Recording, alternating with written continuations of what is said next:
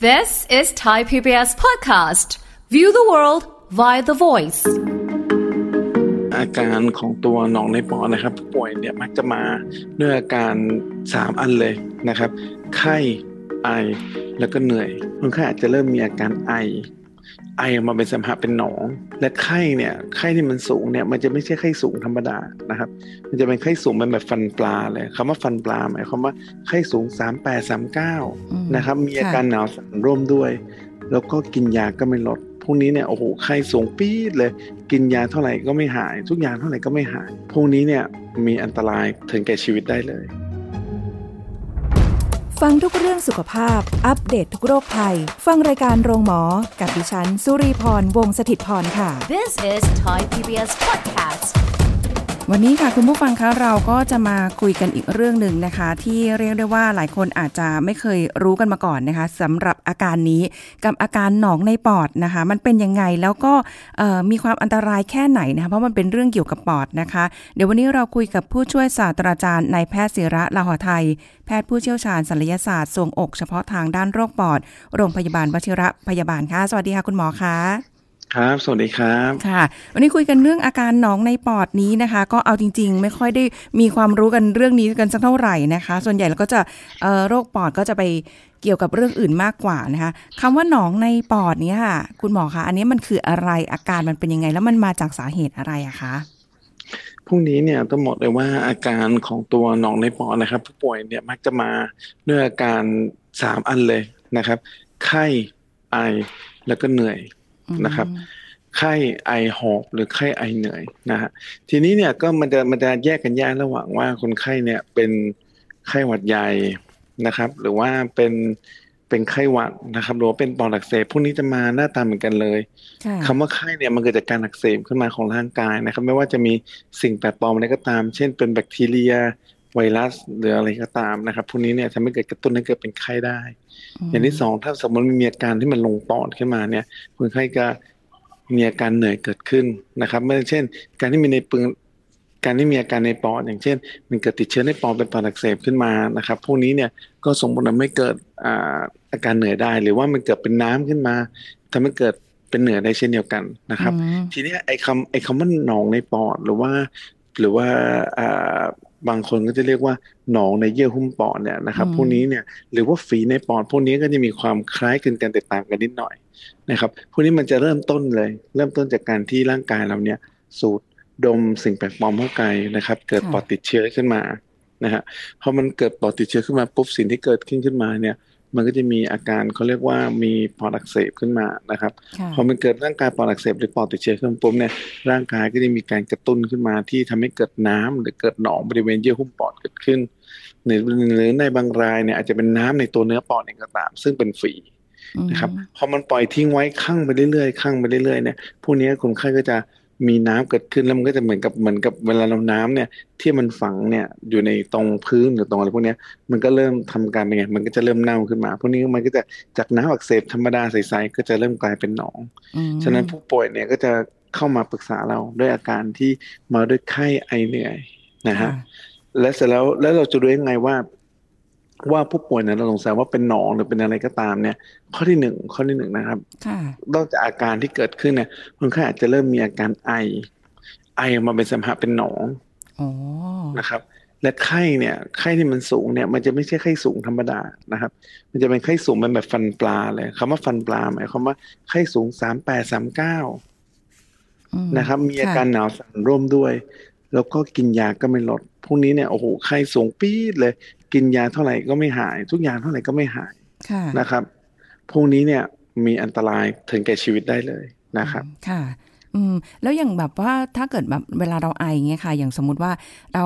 อ่าขากเสลดออกมาหรือเสมหะออกมาอย่างนี้เนี่ย มันจะเราจะสังเกตได้ไหมคะว่าสีหรืออะไรเงี้ยเอ้ยมันมีสีแบบเอ้ยเป็นหนองนะหรืออะไรเงี้ยมันมีบอกไหมคะ มีมีมีแต่ว่ามันจะแยกกันไง ถ้าสมมติเรามีอาการอักเสบธรรมดาที่ไม่ได้รุนแรงมาก เช่น อาจจะมีปอดติดเชื้อนิดหน่อยหรือว่าเป็นหลอดลมอักเสบพวกนี้เนี่ยอาจจะมีอาการแค่หนองธรรมดานะครับ แต่ว่าไม่มีไข้แล้วก็ไอแล้วก็ไม่เหนื่อย ค่ะครับอาจจะมีแค่ไข้กับไอ แต่ไม่เหนื่อยอืมนะครับ ฉะนั้นเนี่ยวิธีการจะดูตัวเองคือเราเริ่มมีอาการเหนื่อยและไข้พวกนี้จะไม่สูงมาก นะครับ แต่ถ้าเมื่อใดก็ตามที่มีพวกปอดเป็นหนองขึ้นมาเนี่ยไข้จะสูงมากๆเลยครับ มันจะสามมันจะต่างกันนิดหน่อย อ๋อสามแปดสามเก้าองศานี่คือกินยายังไงก็ไม่ลด อันนี้คือแบบใช่ต้องดูสังเกตกี่วันคะว่ารู้สึกว่าเอ้ยมันผิดปกติละโอ้โหแค่เกิน24ชั่วโมงผมก็แนะนำว่าคนจะต้องเข้ามาตรวจกันนะครับ อ๋อ ต้องรีบเลยเนาะต้องรีบใช่เข้าไปตรวจทีนี้ค่ะ ใช่ ทีนี้เนี่ย พอพอเราเริ่มสงสัยแล้วว่าว่าเราตัวเราเอง เอ้เราเป็นอาการคล้ายคลึงกันนะ ไม่รู้เป็นหรือเปล่าสุดท้ายเนี่ยต้องเข้ามาปรึกษาแพทย์ครับ ทีนี้วิธีการวินิจฉัยก็จะง่ายมาก วิธีการวินิจฉัยเนี่ยพอเข้ามาเจอคุณหมอไม่ว่าจะอยู่ที่ไหนก็ตามนะ แล้วก็เขาจะอาจารย์เขาจะมีการตรวจบ้านเรื่องกายเบื้องต้นก่อนว่าปอดปกติไหมทุกอย่างนี้ไหมค่ะแล้วเขาจะส่งมาทางฟิล์มเอ็กซเรย์เมื่อใดก็ตามที่ฟิล์มเอ็กซเรย์อะมีฝ้าขาวๆเกิดขึ้น ลักษณะเหมือนมีน้ำในปอดนั่นแหละ เราเริ่มสงสัยแล้วว่าเรามีอาการของน้ำหรือว่าหนองในเยื่อหุ้มปอดเกิดขึ้นละ ค่ะอืมโอเคทีนทีนี้มันก็จะเริ่มเริ่มวินิจฉัยได้แล้วจากการซักประวัติเริ่มใกล้เคียงกันแล้วว่าเฮ้ยเรามีไข้มีไอมีเหนื่อย แล้วเราก็มีไงต่อเราก็ไปตรวจปุ๊บฟิล์มเอ็กซเรย์เจอน้ำค่ะถัดไปถ้าเราจะรู้เนี่ย วิธีการจะต้องตรวจถัดไปคือต้องเจาะเอาน้ำไปตรวจอืมนะครับพอเจาะไปปุ๊บเนี่ยหลายๆรายเจาะออกมาปุ๊บมันจะเป็นสีหนองออกมาเลย หรือว่าสีเหลืองเข้มๆอันนั้นเราอันนั้นชัดเจนละค่ะว่าเป็นแน่เป็นแน่ว่าเป็นหนองในปอดนะครับพวกนี้เนี่ย มันต้องรีบรักษา เพราะว่าอะไร เพราะว่าถ้าสมมติว่าถ้าเราไม่รักษาเนี่ยสิ่งที่เกิดขึ้นก็คือ มันจะมีโอกาสติดเชื้อนะครับ แล้วก็ติดเชื้อเข้าสู่กระแสเลือดแล้วก็มีโอกาสเสียชีวิตได้โอ้ฉะนั้นเนี่ยเราต้องเข้าไปรีบการรักษาค่ะวิธีการรักษาเนี่ยก็ตรงไปตรงมาครับ ก็คือหนึ่งต้องให้ยาฆ่าเชื้อนะครับสองต้องระบายไงก็ได้นะครับ ให้หนองออกมาให้หมดอืถ้าสมมติว่าถ้าหนองเนี่ยเอาออกมาไม่หมดนะครับ ปกติแล้วเนี่ยก็มีโอกาสที่จะเอ่อต้องผ่าตัด นะครับ ถ้ามันมีหลายตำแหน่ง พวกนี้เนี่ยคือมันเอาออกมาไม่ได้จากการใส่สายระบาย ฉะนั้นเนี่ยการผ่าตัดก็จะเข้ามามีบทบาทในการเข้าไปล้างนะครับ เข้าไปจัดการตัวหนองหรือว่าฝีบริเวณที่ปอดเนี่ยเอาออกมาให้หมดครับค่ะ อ๋อ อันนี้คือ คือถ้าไม่งั้นคือยังไงก็ต้องเอาน้ำออกมาให้ได้ ที่เคยได้ยินคือ เจาะหนอง คือเป็นการเจาะ แต่ผ่าตัดเหมือนกันไหมคะ อ่า ถ้าเจาะเนี่ยเราจะนึกภาพเหมือนกับว่าเราเอาเข็มเล็กๆเข้าไปเจาะรูเล็กๆใส่สายให้น้ำระบายออกไปอ่าให้อืมน้ำออก แต่ในบางครั้งเนี่ยหนองมันมีหลายกระป๋อมันเกิดการอักเสบแล้วมันเป็นหนัก ฉะนั้นพวกในกลุ่มคนไข้ที่เป็นหนัก หรือว่าเจาะแล้วเอาไม่ออกแล้วอยู่บริเวณที่เจาะไม่ได้เนี่ยพวกเนี้ยอืมก็จะต้องเข้าสู่กระบวนการผ่าตัดกันนะครับโอ้ไม่น่าเชื่อใช่ครับเลยค่ะใช่ฉะนั้นเนี่ยในกลุ่มตอนนี้เนี่ยผมคิดว่ามันเจอบ่อยมากๆขึ้นเรื่อยๆจนกระทั่งตอนนี้ปัจจุบันนะที่เรารับส่งตัวมาจากผู้ป่วยนะครับ เรารับส่งตัวมาผมคิดว่าเดือนละไม่ต่ำกว่าสิบถึงสิบห้ารายอืมนะครับ เข้ามาที่คณะแพทย์จริงๆเจอบ่อยมากค่ะนะครับ แล้วก็พวกกลุ่มพวกนี้เนี่ยนะครับคนไข้เนี่ยมักจะมีประวัติคล้ายๆกัน ข้อที่หนึ่งคือสูบบุหรี่อ่าสองเป็นเบาหวานค่ะและสุดท้ายเนี่ยก็คือคนไข้ที่อ่ากินเหล้านะครับอืมพวกนี้เนี่ยเราเราจะเจอบ่อยมากนะครับแล้วก็กลุ่มพวกนี้เนี่ยมันจะเป็นผู้ชาย ผู้หญิงเนี่ยเจอน้อยมากค่ะส่วนมากมันจะเป็นผู้ชายโดยส่วนมากที่จุดสามอันที่ผมเจอบ่อยที่สุดเลยนะครับ ก็คือกลุ่มคนไข้ที่เป็นเบาหวานนะครับอืมค่ะ ทีนี้เนี่ยบางทีเนี่ยเขาจะได้รับอาการติดเชื้อนะครับ บริเวณการหายใจนะครับ เช่นไปสูดกลิ่นอะไรมาหรือว่าติดเชื้อจากภายนอก แล้วก็ส่งผลทำให้เกิดอาการเสี่ยงที่เกิดขึ้นก็คือมีไข้สูงเกิด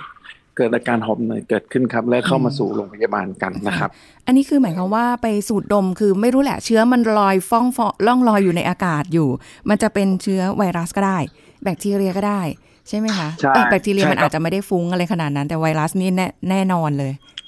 ใช่ครับบางทีเนี่ยเนี่ยมันเกิดเชื้อเชื้อไวรัสก่อน แล้วก็เจอแบคทีเรียตามมาทีหลังก็ยังเป็นได้ครับ อืมอ้าวทีนี้เรามองไม่เห็นสิคะคุณหมอ เพราะว่าใช่เออไปสูดตรงไหนไปอยู่ตรงไหนมาคือเราอยู่ทุกที่อะอากาศมันแบบ เขาเรียกว่าอะไรคะก็เราไปอยู่กับมันมันเป็นไปได้ไหมคะว่าอาจจะเป็นเรื่องของสภาพอากาศไอ้อย่างฝุ่น PM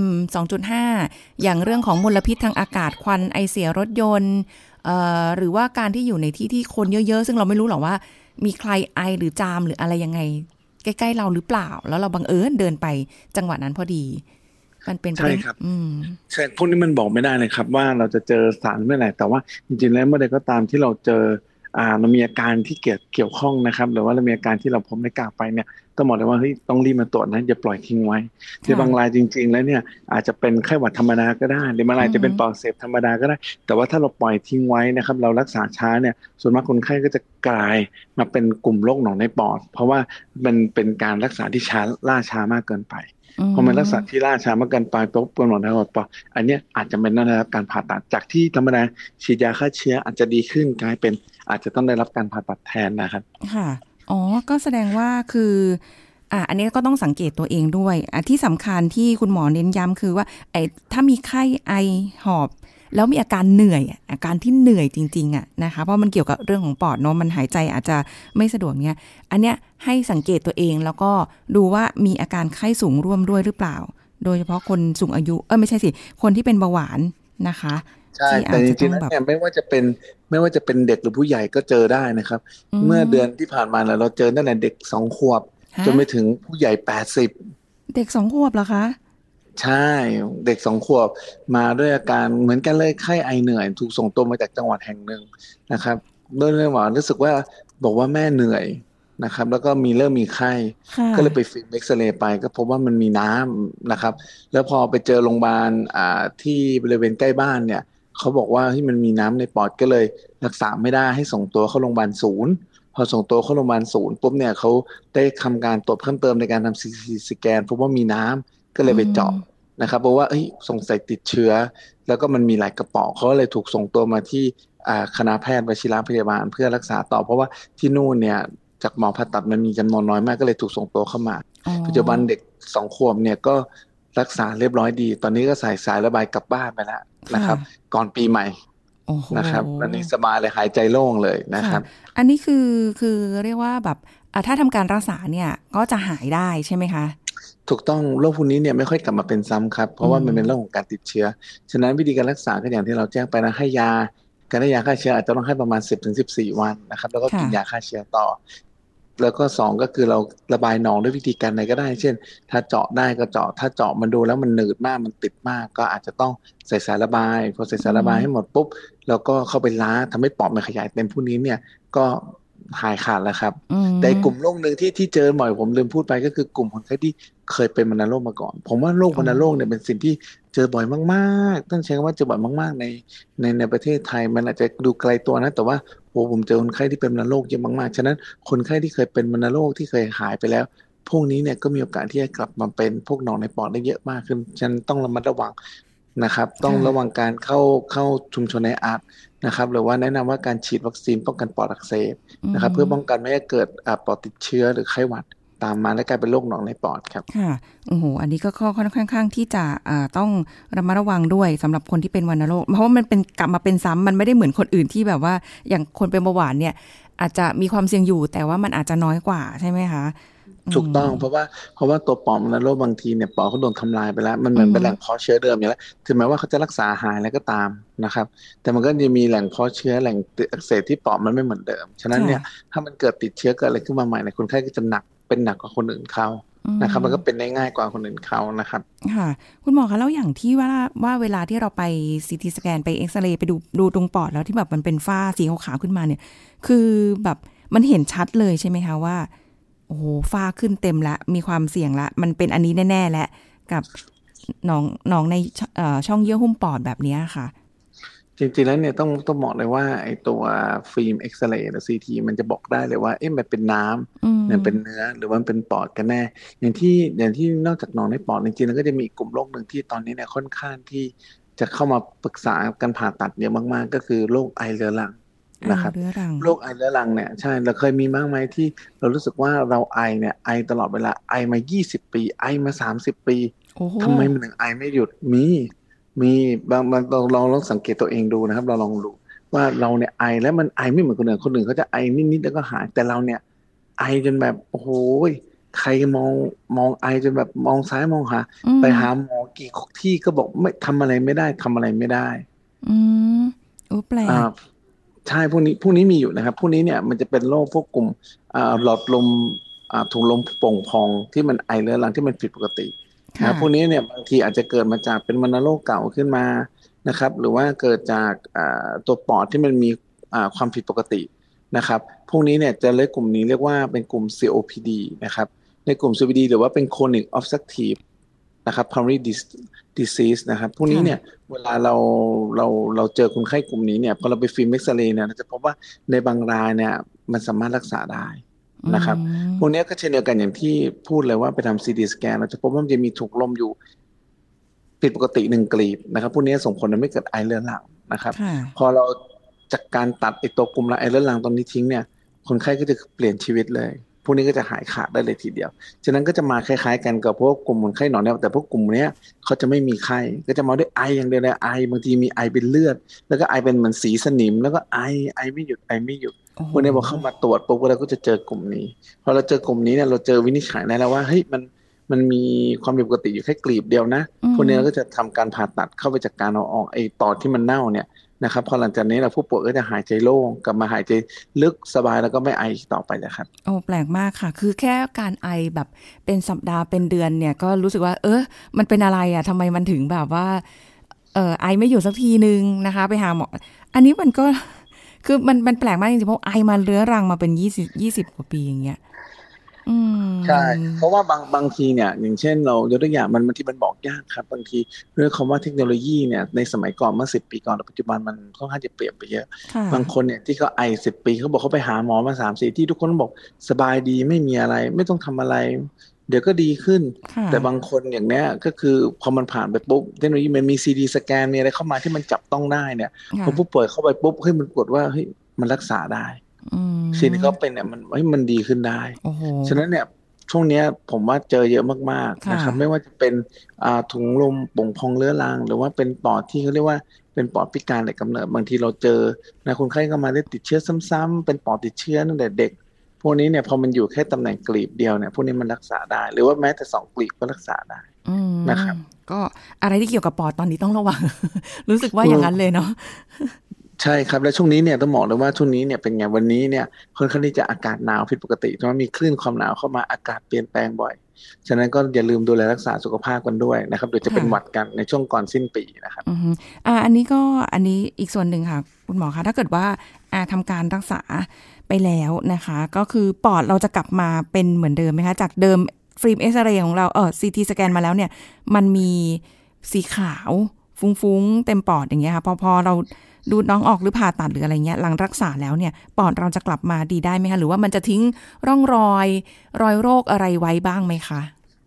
ปกติแล้วเนี่ยถ้าเป็นโรคจากการติดเชื้อนะครับหลังจากการผ่าตัดนะครับ ส่วนมากพวกนี้ปอดก็กลับมาได้ปกติเลยครับ แต่อาจใช้เวลานิดนึง แต่ว่าปอดก็สามารถฟื้นฟูกลับมาได้เหมือนคนปกติทั่วไปเลยครับอืมจะเป็นพวกกลุ่มวัณโรคนะกลุ่มวัณโรคอ่าฮะเนี่ย จะทำลายแล้วทำลายเลย แต่ถ้าเป็นโอ้ยติดเชื้อธรรมดาอย่างเช่นแบคทีเรียหรือไวรัสพวกนี้เนี่ยโดยค่ะปกติก็คือกลับมาเป็นปกติหมดนะครับอืมในการติดเชื้อครั้งหนึ่งคือมันสามารถที่จะลุกลามไปยังจุดต่างๆ ของปอดได้ คือมันไม่ได้แบบว่าอยู่จุดกลุ่มเดียวแล้วก็ค่อย ๆ ขยายตัวแบบนั้นใช่ไหมครับคือมันไปอยู่ตรงไหนก็ได้ถูกต้องครับบางทีเนี่ยต้องต้องพูดแล้วนึกภาพดูว่า สมมติเราเริ่มต้นจากกลีบบนขึ้นมา สิ่งที่เกิดขึ้นอืมคือคนไข้ก็จะมีการไออ่าถูกไหม บางทีมันจะสำลักไปที่กลีบอื่น แล้วไม่มันกระจายไปกลีบต่างๆ ได้ค่ะทำให้ผู้ป่วยมีอาการเหนื่อย ฉะนั้นเนี่ยถ้าเป็นกลีบเดียวคนไข้อาจจะไม่ได้เหนื่อยมากอืมอาจจะไม่ได้การไอ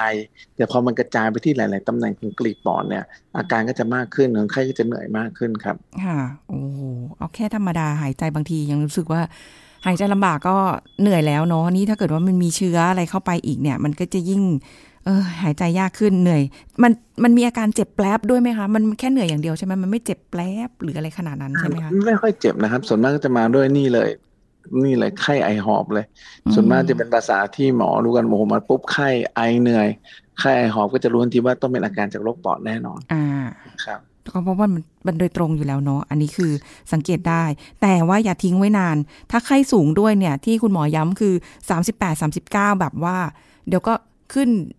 ลงลงแต่ลงนิดเดียวแต่มันก็ยังสูงอยู่ คืออยู่ในเลเวลของตัวเลขที่ยังสูงอยู่ ที่มันเป็นอันตรายได้นะคะ ต้องรีบใช่ไปหาครับหมอ ไปหาได้ใช่เร็วที่สุดต้องรีบยิ่งดีเข้ามาตรวจใช่ไหมคะ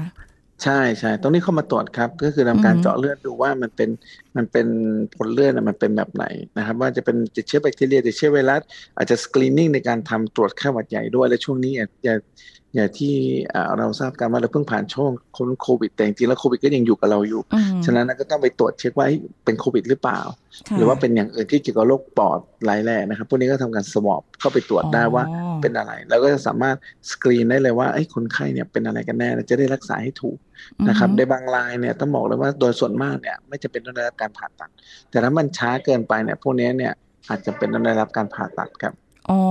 คือแล้วแต่รายถ้ามาหาเร็วก็ไม่ถึงขนาดนั้น บางคนอาจจะไม่มากแค่เจาะออกใช่ไหมคะเจาะเอาหนองออกใช่ถูต้องเออ ก็ดีขึ้นได้ แล้วต้องกินยาอะไรต่อเนื่องกันไปอีกไหมคะ เพื่อให้แบบว่า เออ ชัวร์แน่นอนว่าแบบมันไม่มีเชื้อหลงเหลืออยู่แล้วอะไรอย่างเงี้ยค่ะ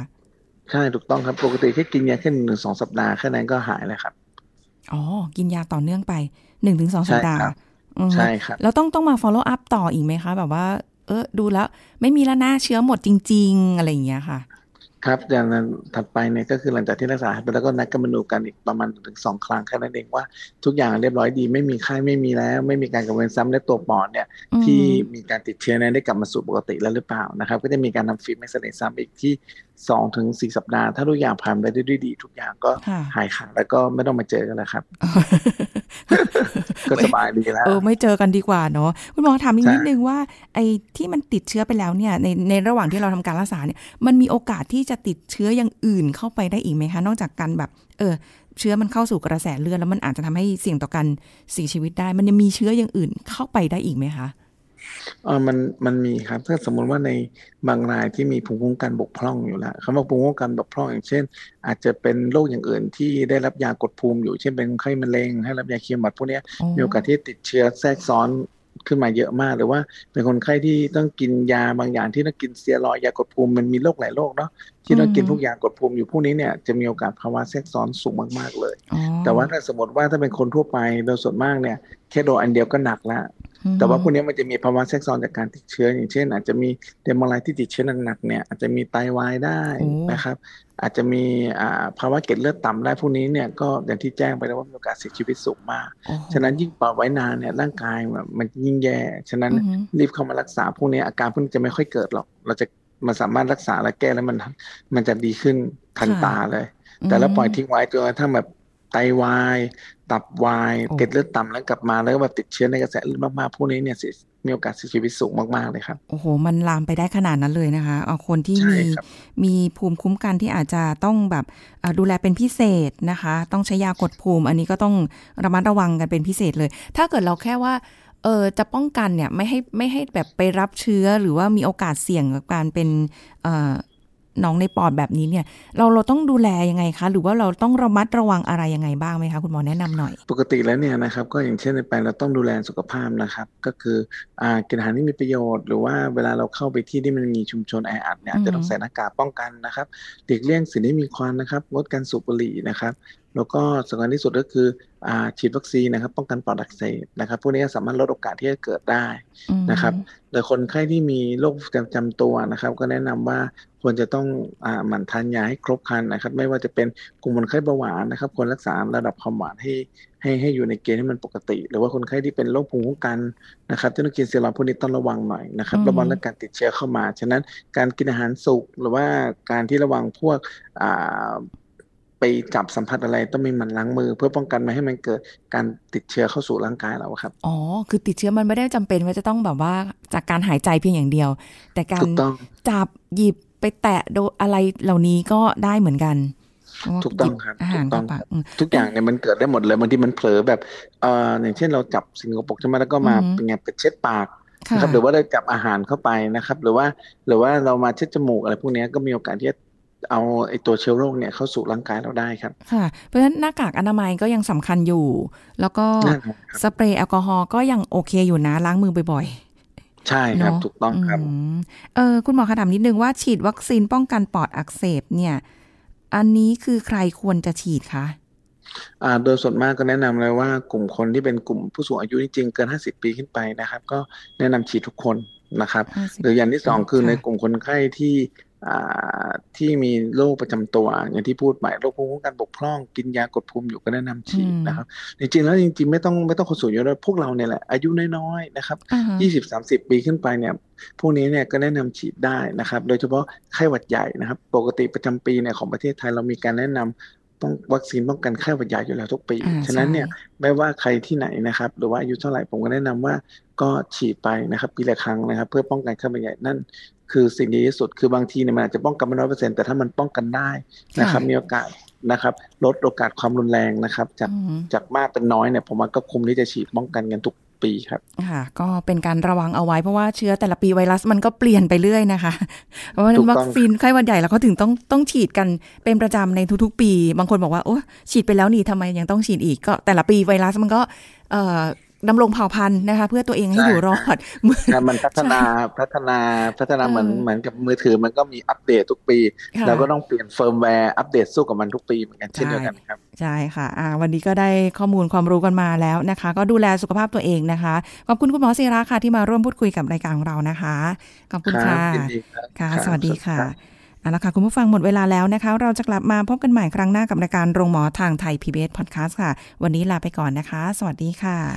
This is Thai PBS Podcast เรื่องใหญ่เรื่องบนเตียงของผู้ชายกับการหลังเร็ว ปัญหาอยู่ตรงไหน ช้าหรือเร็วขึ้นกับเวลาใช่หรือไม่ ผู้ช่วยศาสตราจารย์ดรจันวิพาดีลกสัมพันธ์ ผู้เชี่ยวชาญด้านความสัมพันธ์และครอบครัวมาเล่าให้ฟังครับภาวะหลังเร็วเนี่ยปกติแล้วนะคะ ก่อนที่จะมี การหลังหรือว่าการมีจุดสุดยอดเนี่ยนะคะ ก็ต้องมีการปฏิบัติกิจทางเพศมาก่อน องคชาตของผู้ชายเนี่ยจะต้องมีการแข็งตัว แล้วก็มีการสอดใส่เข้าไปในช่องคลอดของผู้หญิง แล้วก็ทำการเสียดสีกันค่ะอารมณ์และความรู้สึกมันก็จะไต่ระดับขึ้นไปเรื่อยๆๆๆๆจนถึงจุดสุดยอดพีคสูงสุดที่เราเรียกว่าออแกซึมซึ่งตรงนี้เองเนี่ยนะคะไอ้คำว่าหลังเร็วเนี่ยมันหมายความว่ายังไง เมื่อถึงจุดสุดยอดแล้วโดยปกติเนี่ยผู้ชายจะมีอาการกลั้น คล้ายกลั้นปัสสาวะไว้ไม่ได้ แล้วก็หลั่งอสุจิออกมา เมื่อหลั่งอสุจิออกมาแล้วเนี่ยมันเป็นความรู้สึกสุขสม แล้วจากนั้นเนี่ยองคชาตโดยธรรมชาติเนี่ยเขาก็จะค่อยๆอ่อนตัวลงนะคะแล้วก็คืนสู่สภาพเดิม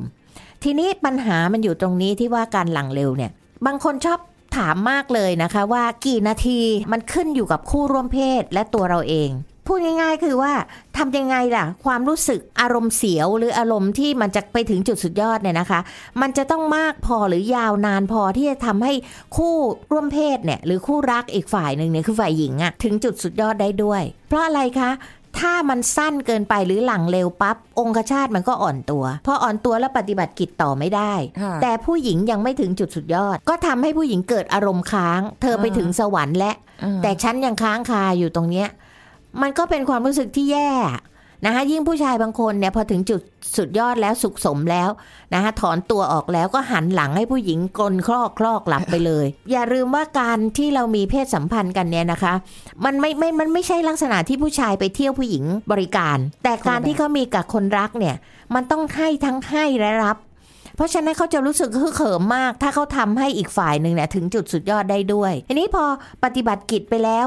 มันหลังก่อน โดยที่เขาเนี่ยอาจจะรู้สึกสุขสมหรือไม่สุขสมก็แล้วแต่เนี่ย แต่มันหลังไปแล้วค่ะพอหลังไปแล้วภรรยายังไม่ถึงจุด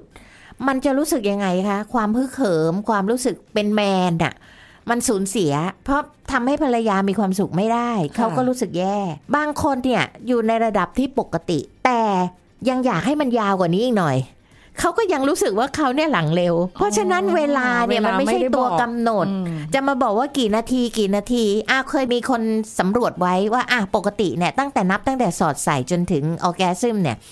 ใช้เวลาประมาณ 5-7 นาทีเนี่ย แต่อันนี้คือผลสำรวจทั่ว ๆ ไปนะคะพูดถึงตัวเลขเนี่ยคือผลสำรวจทั่ว ๆ ไปเนี่ยเขาจะบอกว่าประมาณ 5-7 นาทีค่ะถ้าใครเนี่ยสอดใส่เข้าไปแค่ 1-2 นาทีแล้วหลังเนี่ย เขาถือว่าหลังเร็วแล้วค่ะอันนี้เป็นสถิติทั่ว ๆ ไปที่ที่เขาเคยพูดกันไว้ This is Thai PBS Podcast ติดตามรายการทางเว็บไซต์และแอปพลิเคชันของไทย PBS Podcast Spotify SoundCloud Google Podcast Apple Podcast และ YouTube Channel Thai PBS Podcast Thai PBS podcast. View the world via the voice.